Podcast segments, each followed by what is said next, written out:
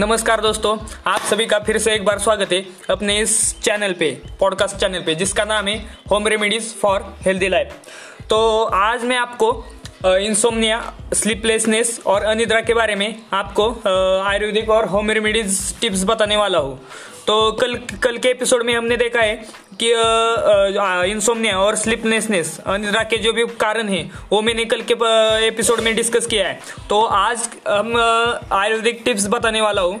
तो क्या है बहुत सारे बहुत सारे लोग यानी जो काम पे काम पे जॉब पे लोग होते हैं, वो उनका खाना शाम को देर से होता है। दस बजे के बाद दस बजे या साढ़े नौ बजे इस, करीब इस टाइम पे होता है। तो क्या होता है, उनको नींद लगने में बहुत दिक्कत आती है। तो उनको क्या करना है दस बजे जब खाना खाते हैं, जब सोने से पहले उनको पाँच से छः ग्राम त्रिफला का पाउडर लेना है और उसे आधा आधे ग्लास में आधे ग्लास में उसे डालना है और उसे उबाल लेना है। उबाल लेने के बाद उसे तो एक कप कर लेना है यानी कि वो वो वो पानी है ना आधा कप आधा ग्लास है उसका आधा होना चाहिए यानी कि एक एक कप कप जितना होना चाहिए।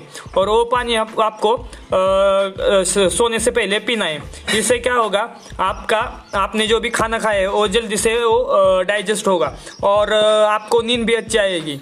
ये और ये, ये, ये ये नुस्खा आपको अगर अच्छा लगेगा आप इसे ट्राई कीजिए।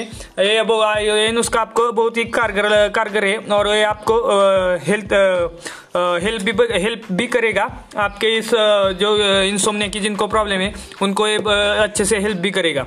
अगर आपको ये एपिसोड अच्छा लगा होगा तो लाइक कमेंट और शेयर कीजिए। मैं अगले एपिसोड में ऐसे ही अनिद्रा के अनिद्रा के दो तीन एपिसोड बनाऊँगा। और उसमें आयुर्वेदिक टिप्स वगैरह बताऊँगा होम रेमेडीज बताऊँगा। उसके बाद अपना नेक्स्ट टॉपिक है, उस पर हम पॉडकास्ट बनाएँगे। तो चलो बाय बाय आपको अगर ये एपिसोड अच्छा लगा होगा तो लाइक करो कमेंट करो और अपने फ्रेंड्स रिलेटिव्स के साथ शेयर करो. बाय बाय दोस्तों.